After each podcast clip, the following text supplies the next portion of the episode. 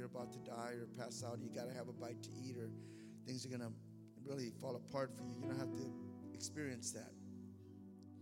If our heart is right, the Lord will strengthen us. Amen? I mean, I don't mean that it's not right with God. If it's right regarding fasting, right? That's, a, that's an important clarification I suppose to make. So um, I'm encouraging the whole church to fast. If you can't do a Daniel fast, then some other kind of fast is fine. For 21 days, we're going to be going before the Lord in prayer and fasting. So everyone says amen. Those of you that were here on Friday, I want to thank you. I know you made a, a special effort. I want to encourage you also to keep coming on Fridays. We have our discipleship Fridays, and that's important. And uh, we're grateful for the members of our good church. Well, Matthew chapter 3, verse 11, if you'll stand with me, we'll read it quickly. Here's what the Bible says I indeed baptize you with water unto repentance, but he that cometh after me is mightier than I, whose shoes I am not worthy to bear. He will baptize you with the Holy Ghost and fire. Now, I'm not going to preach about this, but I'll just make a quick mention of this. This scripture is, is, is, is because uh, I'm not talking about Christology, but this scripture is a scripture that affirms the deity of Jesus Christ, in that prior to this, only God gave people the Holy Ghost. And then when Jesus Christ comes onto the earth, which is God um, uh, with us, or God manifested in the flesh, now he says, I'm going to be giving out the Holy Ghost. And so today, what I want to talk to you about is the third part of our vision statement for our church, or the third uh, adjective. We are a healthy, growing, apostolic, we are a healthy, growing, spirit filled, um, apostolic uh, church. And so today we're going to talk about what it means to be spirit filled. Now, what I'm going to do next week, I won't be here. We're going to have, um, um, um, but I am going to be speaking for the next two or three weeks, maybe a little bit more than that, on what it means to be a spirit filled church. And um, I think that's a really important point. I hadn't intended to do this, um, but I'm going to do it because as I was thinking about this and studying that, there's so much there that we need to think about as a congregation. If we're really desiring to be a people of God that are filled with the Spirit of the Lord.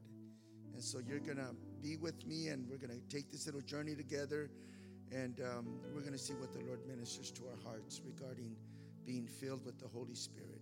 So let's pray. Father, we thank you for the word of the Lord, and we thank you for being gathered in this house and for every one of our brothers and sisters that are here. I pray in the name of Jesus that you would bless those of us that are gathered and bless our brethren that are not able to be here today, the grace of the Lord would be upon them. And as we hear the word of God, Lord, let us receive with faith, believing and trusting in your name and in your power. In Jesus' holy name we pray.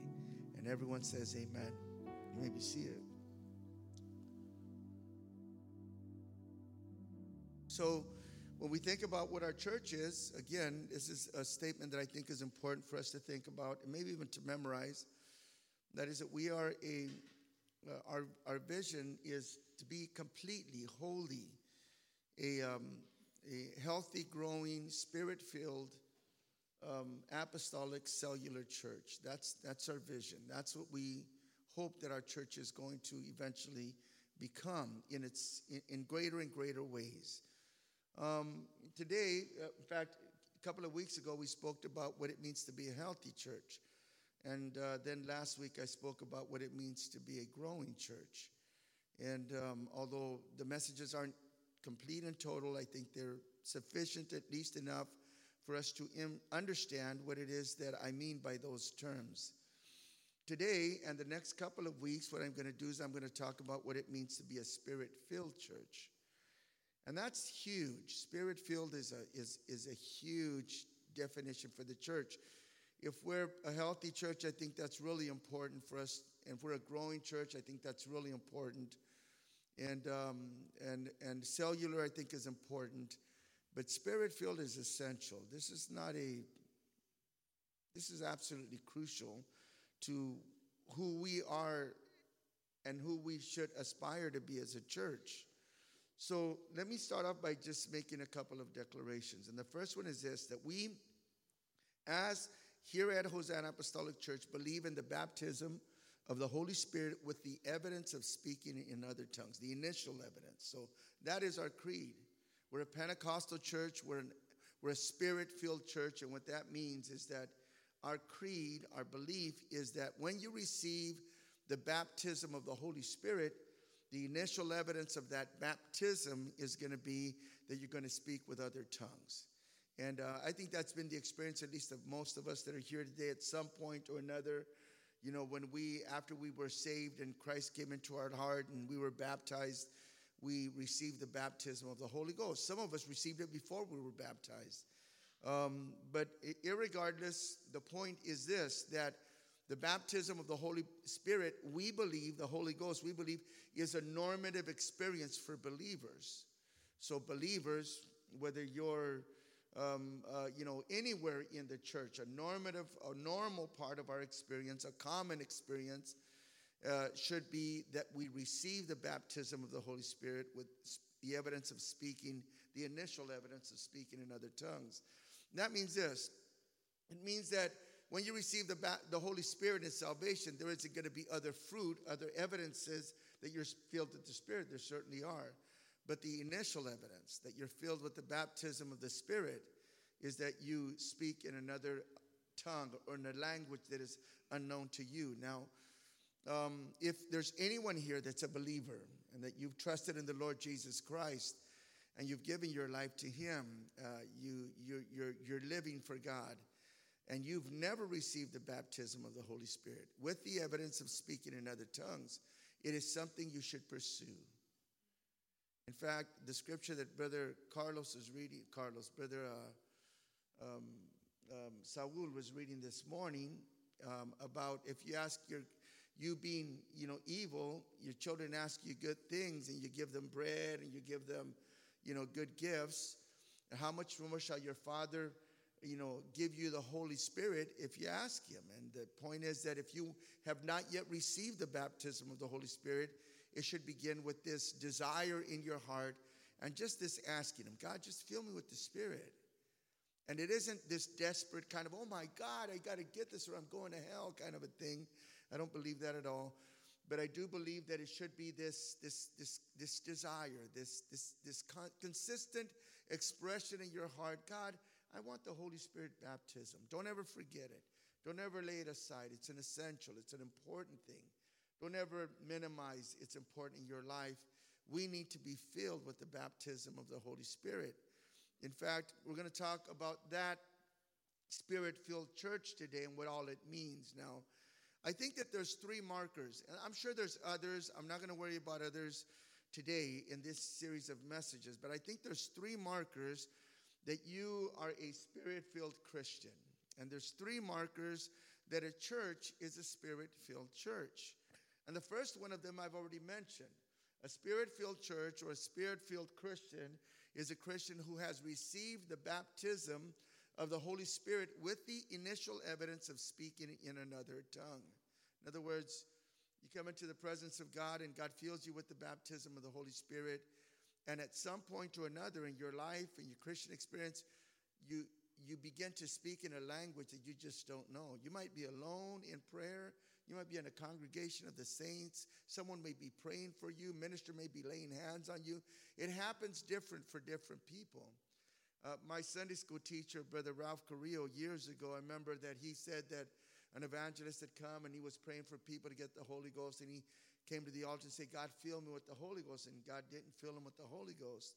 He went home disappointed, got up in the middle of the night, went into his room and started to pray, God, fill me with the Holy Spirit. This, this is what you promised me. And right there in that little room, in that closet where he was by himself, God just filled him with the baptism of the Holy Spirit. And he began to speak in other tongues. So, what I'm saying is this that if you'll ask the Father, and ask the Father, is it a desperate plea? It can be that, but it's not that. It's just, God, I want to be filled. God, I want the baptism of the Spirit, that you never forget it, never shelve that request. So, the first marker of a spirit filled church is that the church is a church that believes that you receive the first evidence of receiving the baptism of the Spirit is the speaking in tongues, or you receive that baptism through that evidence, or by that, or you give that evidence rather as you receive the baptism of the Spirit. The second, um, the second uh, marker of a spirit-filled church is this: that you manifest the fruit of the Spirit. So that speaking in tongues, like some people think, is like the big manifestation that I've got it. It's, and it's not. There are more powerful manifestations and there are more important manifestations of being spirit filled than just speaking in other tongues. Speaking in other tongues is an initial evidence. It is not fruit. It doesn't mean you're mature, doesn't mean you've grown, doesn't mean you've got the kind of character that God wants you to have. All it means is that God gave you the baptism of the Holy Spirit. That's what the initial evidence of speaking in other tongues is. But as we'll study here later on, there are more important manifestations or evidences of being filled with the Spirit than just speaking in other tongues. For example, the fruit of the Spirit. Somebody say amen. amen. The fruit of the Spirit. And there are still other evidences of being filled with the Holy Spirit that are absolutely crucial and important. And we'll talk about those evidences as, um, as we move along here. Now, think with me, please, for a few moments that there's a third evidence or marker of being a spirit filled church. And you'll forgive me, I'm kind of like in my teaching mode, right? And I may stay there, I may not. We'll see. But the third marker of a spirit filled church, because I really want you to kind of get this in your head and in your minds and in hearts. The third marker of a spirit filled church is the working of the gifts of the Spirit in the congregation or in your life. So there's three markers. The first one is you receive the baptism of the Holy Spirit. The second one is you're producing the fruit of, of the Spirit in your life. And the third one is you're working in the spiritual gift that God has given you. And those gifts are different and diverse for every member of the church. You say, well, what is a spirit filled member? That is a member that is apostolic and that is filled with the Holy Spirit. And, and so I want you to keep that in mind because today what I'm going to do is I'm going to kind of kind of focus my attention on the baptism of the Holy Spirit. Now I'm going to talk in fact let me just take a step back and say this that more important than than more significant than than the evidence of speaking in other tongues is the evidence of the Spirit's fruit in your life. That doesn't mean that speaking in tongues is not important and that it doesn't have its place. It does. But if you had to tell me, Pastor, give me a church, a church that's always speaking in tongues, I mean, just always speaking in tongues, or a church that is producing the fruit of the Spirit, which would you rather have? And the answer is going to be what? Fruit of the Spirit every time. I want a loving people. I want a, a, uh, a uh, forgiving people. I want a people that are kind. I want people that are good. Not just I want, this is what the Lord is looking for. And it doesn't make a big difference if you're a tongue talker and you're a and you're a person that isn't loving and isn't kind. It doesn't make a big impact in the in the world if you're a, always talking in tongues and always the first one to run the aisles or to roll over to dance and all that kind of stuff and you're you're a mean person. See, we got to there are things that are more important than the tongue talking. Although the tongue talking has its place. And so, what I'm going to do today is I'm not going to talk about those things. And uh, I'm going to talk first of all about the initial evidence or the baptism of the Holy Spirit. And I want you to see that. And, and, and again, it's interesting to me that, that um, this doctrine of the baptism of the Holy Spirit is one of the most significant doctrines of the church, one of the biggest, most important events that takes place in the life of the church. I think that's true. I think that the baptism of the Holy Ghost is so very important for the church. It's the, the, the one event that, that kicks the church off and gets the church going. Huge in its importance in the history of the church. It's gargantuan because it marked the beginning of the apostolic church, it marked the beginning of the spreading of the gospel to the entire world. And there's a, a lot of other reasons, I suppose, that we could mention why the Holy Spirit is um, the baptism of the Holy Spirit is such an important doctrine in the church. And it's interesting that today, and for many, many years, it's the baptism of the Holy Spirit that has been one of the most criticized doctrines, one of the most debated doctrines, one of the most ridiculed doctrines. The fact that we receive the baptism of the Holy Spirit and we manifest speaking in other tongues has been ridiculed from its very inception, from the very beginning. The Bible tells us that the, that the apostles and all those that were gathered together began to speak in tongues. And the first thing people did when they looked at that, even though they heard them speaking in other tongues and magnifying God, they began to criticize them. So, criticism, mockery, and all that kind of stuff has just been something that has accompanied this one manifestation of the gift of, uh, of the Spirit in the church throughout its entire history. And so it's not, it's, it's been mocked and it's also been hotly debated. Today, there's a tremendous debate, and for many, many centuries now, the church, there's been a debate whether you have to speak in tongues or not speak in tongues as an evidence of having been filled with the Holy Spirit. There's been a, a controversy and a debate about whether the gifts of the Spirit the, the gift of healing and the gift of word of knowledge and tongues and interpretation, where those gifts are still in, in the church today. They're still functioning today. There's a huge debate amongst Christianity and been for a long time about that. Now, it's really interesting to me that perhaps after the resurrection of Jesus Christ, the most important event that takes place in the life of the church is the baptism of the Holy Spirit. Hugely important. And that one doctrine has been the center of the, the, the, the hottest debate that there's been in the church even till today. There's a lot of really prominent teachers today and, and in yesterday that have just denied whether a person should be filled with the baptism of the Holy Spirit or whether the gifts of the Spirit or whether all of those things are, are, are evident or necessary in the church today. Cessationists are what they called, say that all that ended a long time ago. So again, when we talk about the baptism of the Holy Spirit, what we're talking about is a crucial doctrine. We can't get this one wrong. We've got to get this one right. So, what you should be doing as you're listening to me teach on the Holy Spirit is you should be thinking critically. You should be hearing what I've got to say. You should be opening your Bibles, or if you've got an iPad or whatever you've got, you should be looking at the scriptures and saying, okay, let's see if what Pastor says is accurate and right. Because we've got to draw some conclusions regarding this baptism of the Spirit if we get it wrong, some things are not going to work right in the church.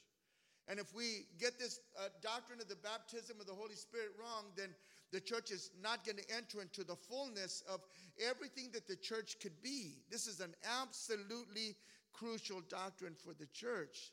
Somebody just say amen. amen. I know you're listening, and I appreciate that.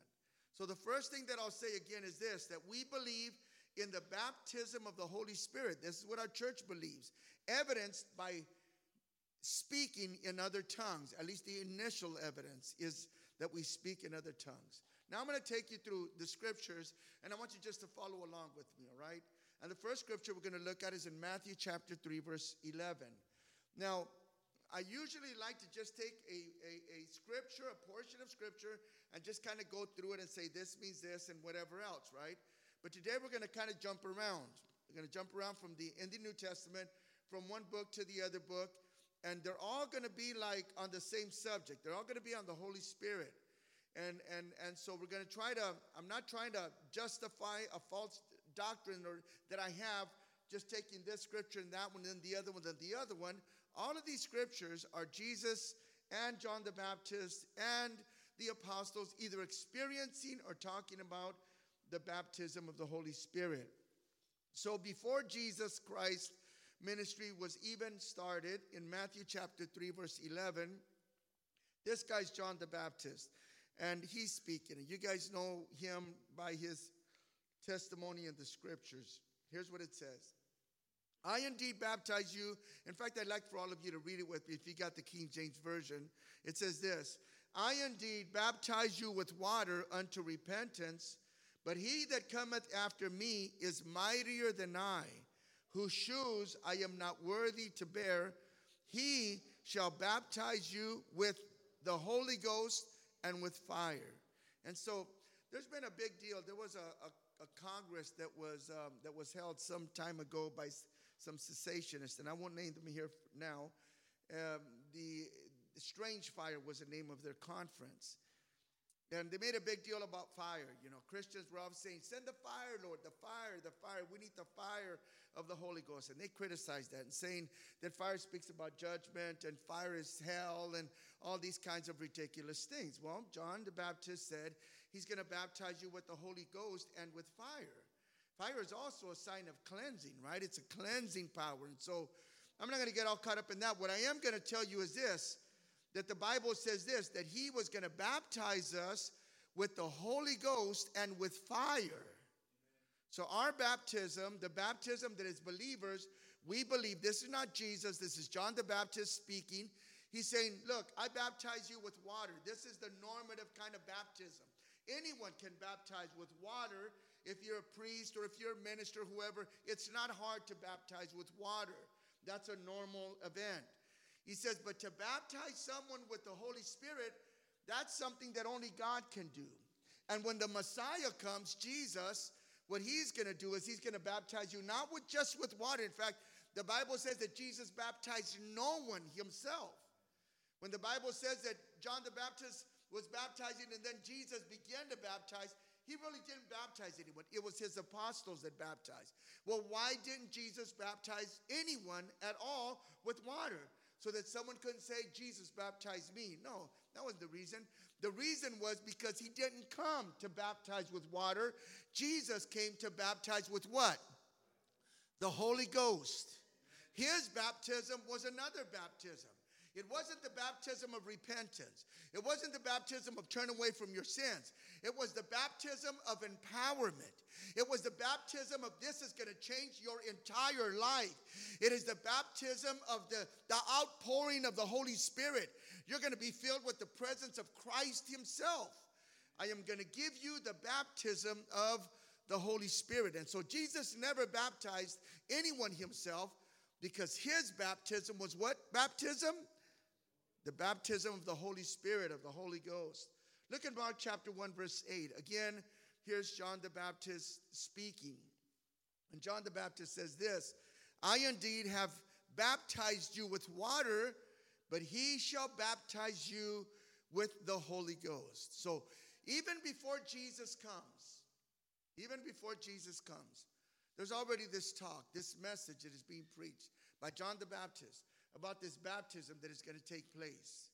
And it's going to be different from every other baptism that has ever taken place in the history of mankind, except upon very few and specific men like the prophets. I'm going to baptize you with the Holy Ghost. This was going to be Jesus. And what that means is this, guys it was going to make Jesus unique, different. He was going to be the one that was going to baptize, but even that was going to be in a different way. He was going to saturate us but his baptism was inundate us, but his baptism was going to be different from every other baptism. Now it's interesting that John says he's going to baptize you with the Holy Ghost and with fire, which is different, completely different element from water. His baptism is going to be radically different from the baptism that people normally experience. Well, listen, pastors can baptize you in water in the name of Jesus and others baptized erroneously in other ways, but in the name of Jesus, Jesus Christ. But pastors cannot baptize you in the Holy Spirit. That's something that only Jesus does. And so when you want the baptism of the Holy Spirit, here's what you do you ask Him. The Bible says, in fact, brother, again, brother Saul read the scripture this morning. If anyone wants the Holy Spirit, I got to do is ask Him because he's the giver. Everyone say he's the giver. So whenever you're pursuing the baptism of the Holy Ghost, you don't come to look for the most anointed man. You don't come to look for the man that's prayed over a thousand people and everyone got it. Those are great men of God, and I take nothing away from them. They're anointed men. But you know who you look to? You look to Jesus. Because it is Jesus that's the giver, not man. It's not the pastor, not the minister, not the bishop. It's Jesus Christ. Now that's that's really important, and I'll tell you why that's important. Because as you're pursuing the infilling, the baptism of the Holy Spirit, you should be looking to Him. Your prayers should be to Him. He'll make every fear dissipate. He'll make every every doubt dissipate. He'll give you assurance because he's a wonder worker, folks. He is a miracle worker. And he promised that he would do it, and if he promised he'll do it, he is able to do it. And I give God the praise and the glory for that. Now go with me to John chapter 7, verses 37 to 39. John chapter 7, verse 37 and 39. Look at what the scriptures say. And I want you to read with me in a loud voice. These are such important scriptures. It says this In the last day, the day, great day of the feast, Jesus stood and cried, saying, If any man thirst, let him come unto me and drink. He that believeth on me, as the scripture hath said, out of his belly shall flow rivers of living water. But this spake he of the Spirit, which they that believe on him should receive. For the Holy Ghost was not yet given because Jesus was not yet glorified. So, when was the Holy Spirit going to be given according to the scripture? When Jesus was what? When Jesus was glorified. When the Savior, not on the cross, not in the tomb, when the Savior has been glorified, then at that moment, after the, the, the resurrection of Christ, the, the Holy Spirit was going to be poured out upon the people of God. And that's a great thing. Notice how it's described here in this verse.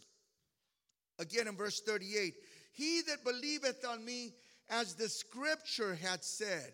Everyone say, out of his belly. Well, now that's that's that's a nice word, but the real, the real idea that's being communicated is out of his innermost being. Speaking in tongues is not something that someone can work you up into. And if it is, you know, you need a you need to keep trying. Because it's not like, you know, I, and I'm not going to imitate all that stuff, but it's not someone works you into receiving the baptism of the Holy Spirit. It comes from here. It doesn't depend on the music and on everything else. It could be going around you. It's something that's going to come from the very inside of you, and it's going to, from your innermost being. That's what the belly was. It was the innermost part of you. God fills you with the baptism of the Holy Spirit.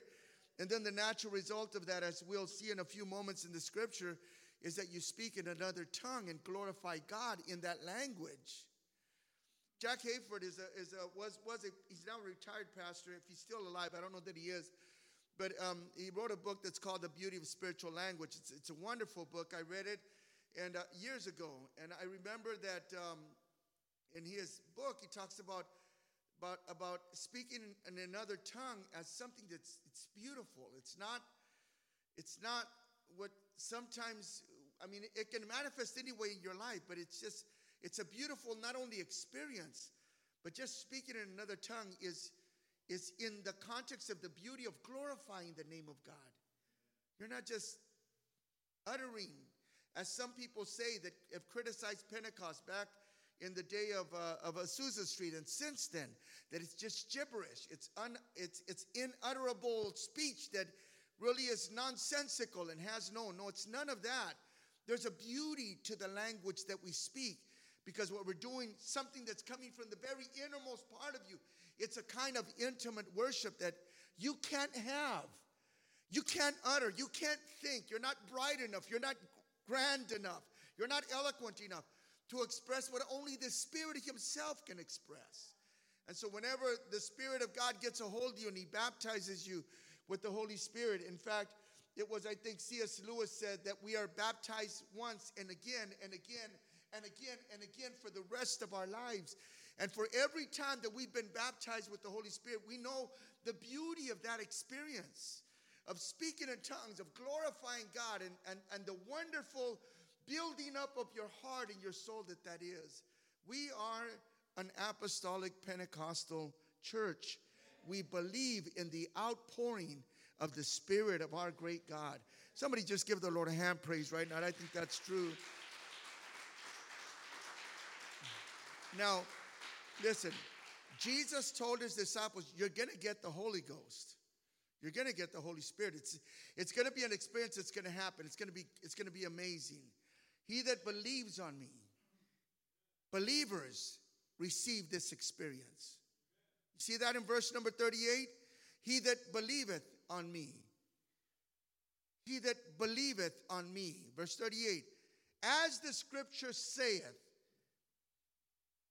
out of his belly shall flow rivers of living water. And again, verse 39 clarifies that he was talking about the baptism or about the Holy Ghost. Now look at Mark chapter 16, verse 17. Because what we want to see here is that, is that the baptism of the Holy Spirit is a sign. Rather, the speaking in tongues is a sign. Mark 16, 17 says this of believers. Now, that doesn't mean that every believer is going to drink something that's poisonous and no harm.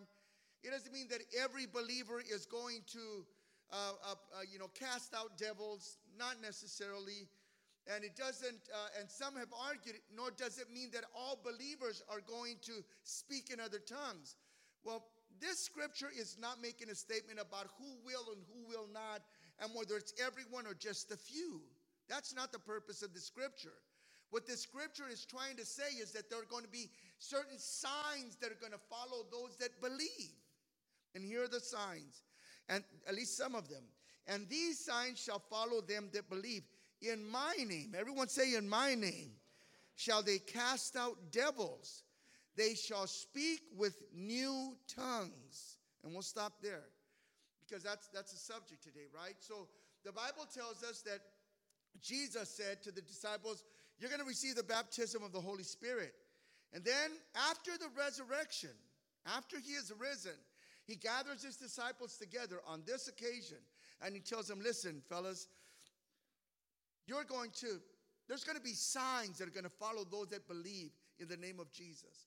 And one of those signs that's going to follow those that believe in the name of Jesus is that they're going to be tongue talkers. They're going to receive, they're going to speak in another or in a new language or in a new tongue. That was part of what Jesus said was going to be an experience that people were going to receive. Speaking in tongues is a sign. Say that with me. Speaking in tongues is a sign. It's a sign of what? Well, the Bible is going to clarify that in the book of Acts for us. But Jesus Christ said that speaking in tongues is a sign. Now go with me to Acts chapter 1, verses 4 and 5. And I told you we're going to be jumping from one text to the other, and that's okay. We're all on the same subject, and we're moving along from John the Baptist to Jesus before he was uh, uh, crucified to Jesus after he's been uh, resurrected. And now, Acts chapter 1, verses 4 and 5, again, it's talking about the time when Jesus Christ has risen from the dead. And he's gathered his disciples together and he's giving them commandments. Here's what the Bible says. And being assembled together with them, his disciples, commanded them that they should not depart from Jerusalem, but wait for the promise of the Father, which he which saith he, Ye have heard of me. For John truly baptized with water, but you shall be baptized with the Holy Ghost not many days hence. So listen to what at least four things that I'm, I'm looking at or I'm seeing in this scripture. First of all, I'm seeing this that the baptism of the Holy Spirit is an imperative, it's an essential. Right? Come on, someone just say amen to me back, right? It's an essential. Jesus talking to his disciples and he says, Listen, guys, don't, he didn't tell them, guys, I, I just, uh, forgive me. Listen, apostles. Listen, my disciples. Listen, friends, whatever he called them. All right, listen, you're going to go to Jerusalem. And, and he says, I don't want you to leave. I command you not to leave Jerusalem. You stay in Jerusalem until you get the baptism of the Father. So it's an imperative. Whatever is going to happen in that baptism for the disciples, whatever is going to take place for them there, it's going to be an absolute essential. That's why he says, you don't leave until you get the baptism. And it's not just going to be an essential for the apostles, as some say.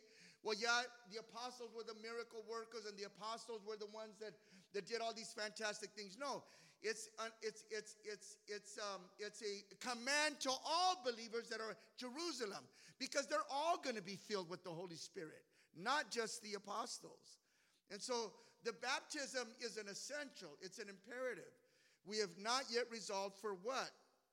We won't do that until two weeks from now or, or, or a week from now. But, but, um, but it's an imperative, it's important, it's essential. For everyone that's not received the baptism of the Holy Spirit, and you're a member of our church, I want to tell you right now that you're missing something that's really important. It's really important.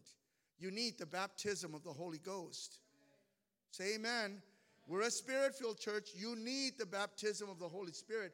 Now, look at the second thing that I see here is that the baptism of the Holy Spirit is a promise from God. Read it with me. All of you together. Leave the scripture up, would you please? And being assembled together with them, he commanded them that they should not depart from Jerusalem, but should wait, listen to this now, for the promise of whom? The Father. Who promised the baptism of the Holy Ghost? The Father promised the baptism of the Holy Ghost. Now that's important. You know why?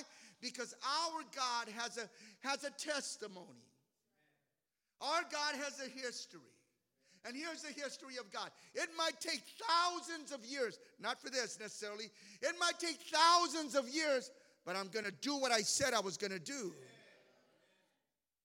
Our God will not fail. Whatever God promises to do, it's going to come to pass. Oh, somebody needs to give God praise and glory right now. It's going to come to pass in my life, in your life but it's going to come to pass. And so Jesus said, Listen, this promise is not from me. The promise comes from way back there, it comes from the Father. Come on, open your Bibles with me, please, to the book of Joel. And in the book of Joel, we find a promise from the Father to us. And it's the promise that we're going to be filled with the baptism of the Holy Spirit. There's a promise in Isaiah about being filled with the baptism of the Holy Spirit. Acts chapter 2, or rather, Joel chapter 2, verse 28. Look at verse 28 with me, please. And here's what it says And it shall come to pass afterwards that I will pour out my spirit upon all flesh, and your sons and your daughters shall prophesy, and your old men shall dream dreams your young men shall see visions. So, who gave the promise that we were going to be filled with the baptism of the Holy Spirit? It isn't Jesus, it's the Father. The Father that cannot lie. The Father that has fulfilled every promise that He has ever made.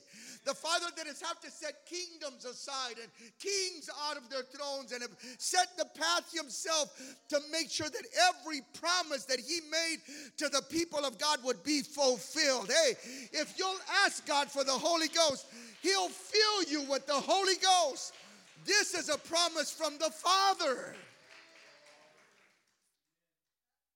Somebody say amen. All right, all right. Look at the third thing I see in this scripture is this that the baptism was, um, was also foretold by Jesus. And we've read those scriptures, haven't we? At least one or two of them. Where Jesus said, Hey, you're going to get the infilling of the Holy Ghost. It's going to come from the very inside of you. And then he said, If you'll just ask God, he'll give you the baptism of the Holy Ghost because he loves you. Isn't that interesting? That God's motivation to fill us with the baptism of the Holy Ghost is that He loves us. It's a motivation, it's the, it's the perfect motivation, so that every child of His that comes before the Lord in faith, believing, asking, He'll give it to them. Oh. So Jesus promised, He foretold that it would happen. In fact, he commanded them. That's the last thing. Rather, the baptism of the Holy Spirit, Jesus said in this text, would not happen many days in the future. It would happen soon. So, what we have is this these texts that are that are that are establishing for us this super important event in the history of the church.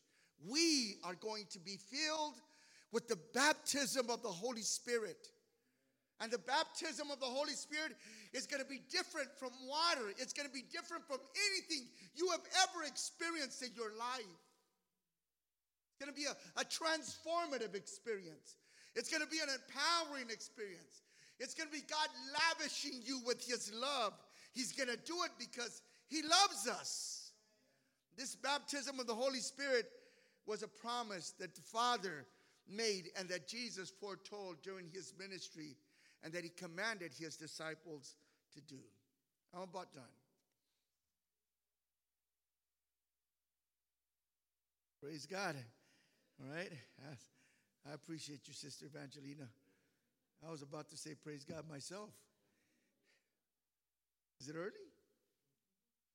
It is. Praise God.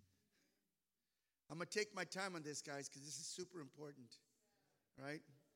So I'm going to go little bits at a time. I'm going to give you too much. We're just going to take it a little bit at a time, and we're going to assimilate. We're going to become that church that is hungering after God, hungering after the infilling of the Holy Spirit, and that is hungering to see the spiritual gifts manifested in our presence in the, in the church. And we're going to see the fruit of the Spirit flourish in every one of our lives. We're going to be a, we are a spirit filled church. So let me let me take you to the, the one text, and I'll end here um, in a few moments. And and I'll say this in Acts chapter 2, verses 1 through 4, the Bible says this. And when the day of Pentecost was fully come, read it with me, all of us together, if you would. And when the day of Pentecost was fully come, they were all with one accord in one place. And suddenly there came a sound from heaven as of a rushing mighty wind, and it all and it filled all of the house where they were sitting. And there appeared unto them cloven tongues as of fire, and sat upon each of them, and they were all filled with the Holy Ghost, and began to speak with other tongues as the Spirit gave them utterance. Let me just make a couple of observations. Go back to verse 1, guys. Here's what it says And when the day of Pentecost was fully come, everyone say, God has his times. Don't get desperate. Don't get upset. You say, It's been a while. I've been asking God, hey, don't, don't worry about it. When the fullness of time was come, your fullness of time is coming. Right? Don't let don't let fear get in there. Don't let doubt get in there. Don't let an argument that you have against this get in there. Don't let some false teacher get in there. Just listen, there is a fullness of time, and it's coming. Everyone say it's coming.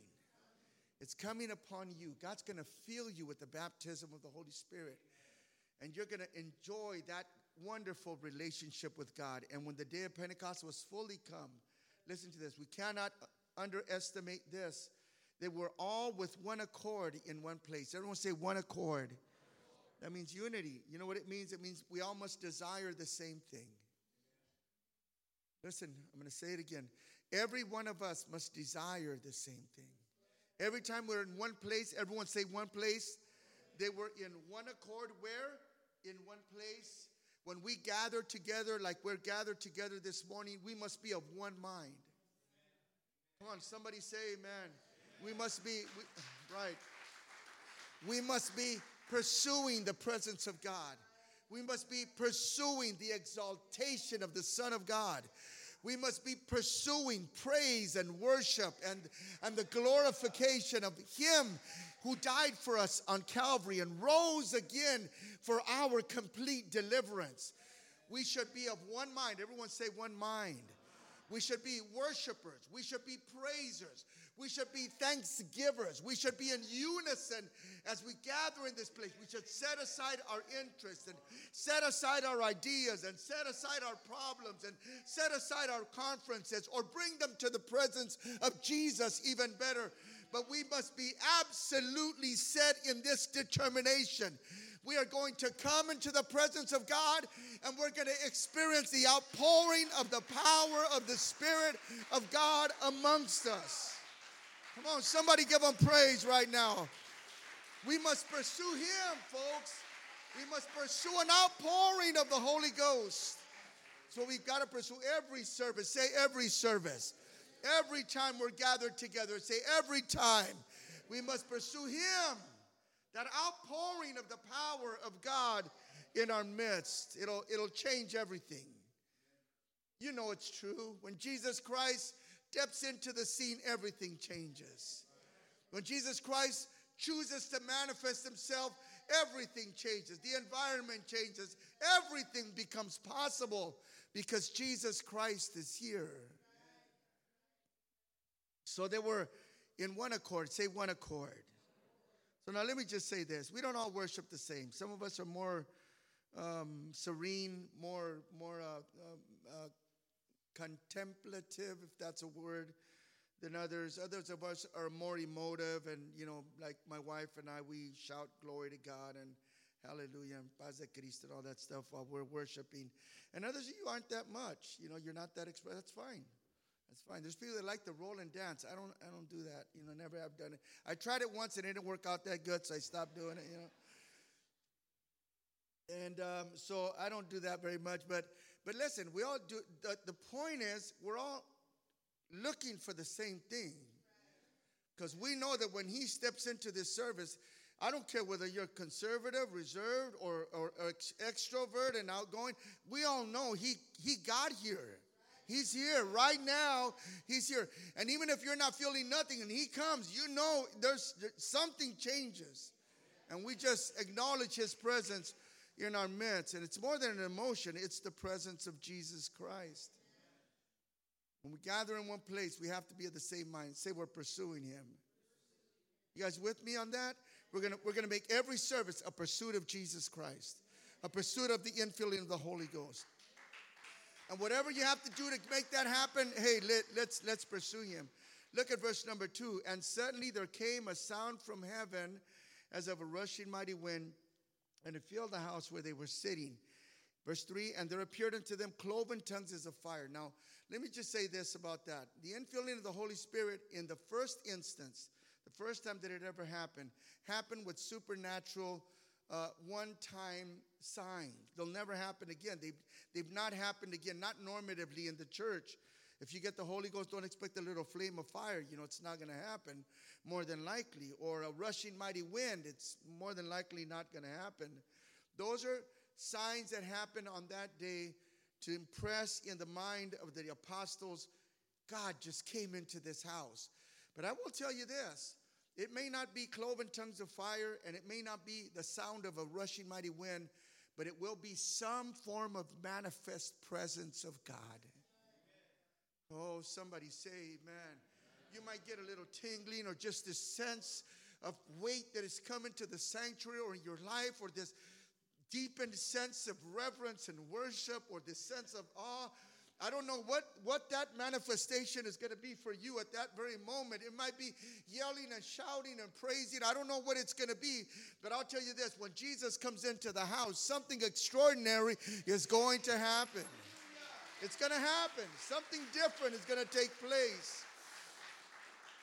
And that's what happened. Tongues of fire and wind, rush, sound of a rushing mighty wind was the manifestation of the Spirit on that day. And it doesn't have to happen all the time, and it does not all the time, but but it did on that day. But the point is, there will be, and there is a supernatural manifestation of the presence of God. Verse number four, read it with me with a loud voice. And they were all filled with the Holy Ghost. Again, and they were all filled with the Holy Ghost. Now, for all that controversy about whether Christians should be filled or not filled, speak in tongues or not speak in tongues, let me just say this, all right?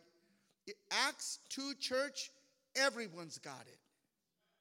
How did the church start off? With only the apostles getting the Holy Ghost and speaking in tongues and others not? No. The church began with everyone speaking in tongues. Everyone got it. Come on, say everyone got it. And I think that it's very important for us to go back to first instances. Like the book of Genesis is an absolutely central book, essential because it's first things are happening. First man, first woman, first instance of sin, first temptation, first everything that's going on in, in, in, uh, in the book of, of, of Genesis is absolutely important because it's foundational. It establishes something that's, that, that's going to create precedence. Well, in the book of Acts, it's the same thing. God is just trying to show us. He didn't say some of them got the Holy Ghost, everyone got it. You know how the church started off? Everyone gets the Holy Ghost. Now, you get all of your theological arguments, and that's fine, but I'm just going to get you back to Acts. Let's go back to the first time when the church was born. It wasn't just some of them, everyone got it. And so I'm going to take from that that it's the will of God that everyone in the church be filled with the baptism of the Holy Ghost with the evidence of speaking in other tongues. Praise God. All right, someone say, Praise the Lord. Praise the Lord. So, all right, they all got it. And how do we know they got it? Look at verse, the last part of verse number four. And began to speak, read it out loud with me, and began to speak with other tongues as the Spirit gave them utterance. So in, in this church, we're not going to do the la la thing. We're not going to do that. We're going to let the Holy Ghost give you the tongues. All right, say amen. We're going to let the Holy Ghost deal with you. You say, well, what am I going to say as you're, as you're raising your hands? Give me the Holy Spirit. What am I going to say? Don't worry about it. God's going to give you the tongues. Stammering lips and another tongue, said Isaiah in Isaiah 28. I'm going to speak to these people, another prophecy of the outpouring of the Holy Ghost. So the Spirit of God is going to be poured out upon all believers. Well, how are we going to know they got the Holy Ghost? We're going to see them and hear them speak in another tongue. So, well, that doesn't make sense to me. Right. Absolutely right. It doesn't make sense. Well, I don't understand it. Right. It's a miracle, it's a supernatural thing. And it happens in the life of every believer. Say, every believer. Okay, let's stand.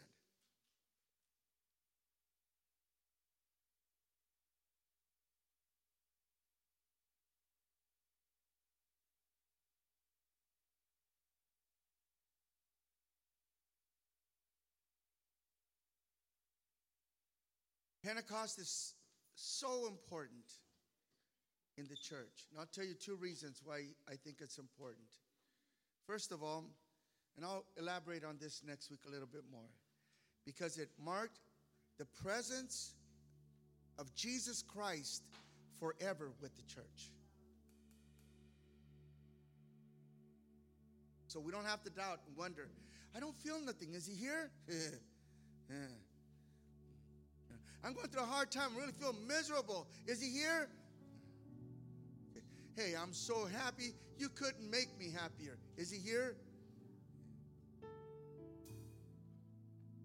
Pentecost marks the beginning of the presence of Christ in the church forever. And the second reason that Pentecost is important is because Pentecost meant that we as believers were being empowered by Christ Himself to win our world for Jesus. And it's for us, guys. This is for us. And it's for you this morning. So, what I have to do, Pastor, you just believe and you ask. If you've not been filled, with the baptism of the Holy Spirit. Let it not just be the day that you ask Him. And for everyone that's been filled with the baptism of the Holy Spirit, you know, I prayed for people to get the baptism of the Holy Ghost. Young people in the church, I'll say, God, fill them with the Holy Ghost. And, and fill them with the Holy Ghost. And sometimes people kind of look at me like, I already got it. No, I know you got it, but I'm not saying you lost it, but we're constantly being filled with the Holy Spirit. You've been, right. You've been in the church for 30 years. Or maybe like me, you've been in the church for 48 years, baptized in Jesus' name, and then a, a, a you know, a 20 year old deacon lays his or minister lays his hands on you. Jesus, fill him with the Holy Ghost. I'm not saying little rookie. I'm saying right, right, right. Fill me with the Holy Ghost. You know why? Because I don't care who it is. Just give it to me, Lord. Please need to be filled with the presence of God, the Holy Ghost. God to move in our services, move in our lives. We need His presence. And I, whether I feel Him, I don't feel Him, I know that He's here because He promised to be with us, but I'm feeling it right now. So why don't we let the worship team just lead us in worship and praise? And if you're somebody that needs the baptism of the Holy Spirit, you're a believer, you've never received it, or maybe you you you have just heard about this and you say, you know what, if I want Jesus in my heart, and, and if getting the Holy Spirit is one way to get Jesus, then I'll take it. I want the baptism. I want to invite you to come to this altar and we'll pray for you. And, and you just come and ask the Lord to fill you. And if you're a believer and you say, I got the Holy Ghost back in 1975, wherever, and you say, I want it again, I want to be filled one more time, you come. We're an apostolic Pentecostal church. We're spirit filled you're struggling in your Christian life and you need an empowering of the Holy Spirit right now, just say, I want it, Father. I want it. Give it to me. In faith, believing, trusting, and the power of the Holy Spirit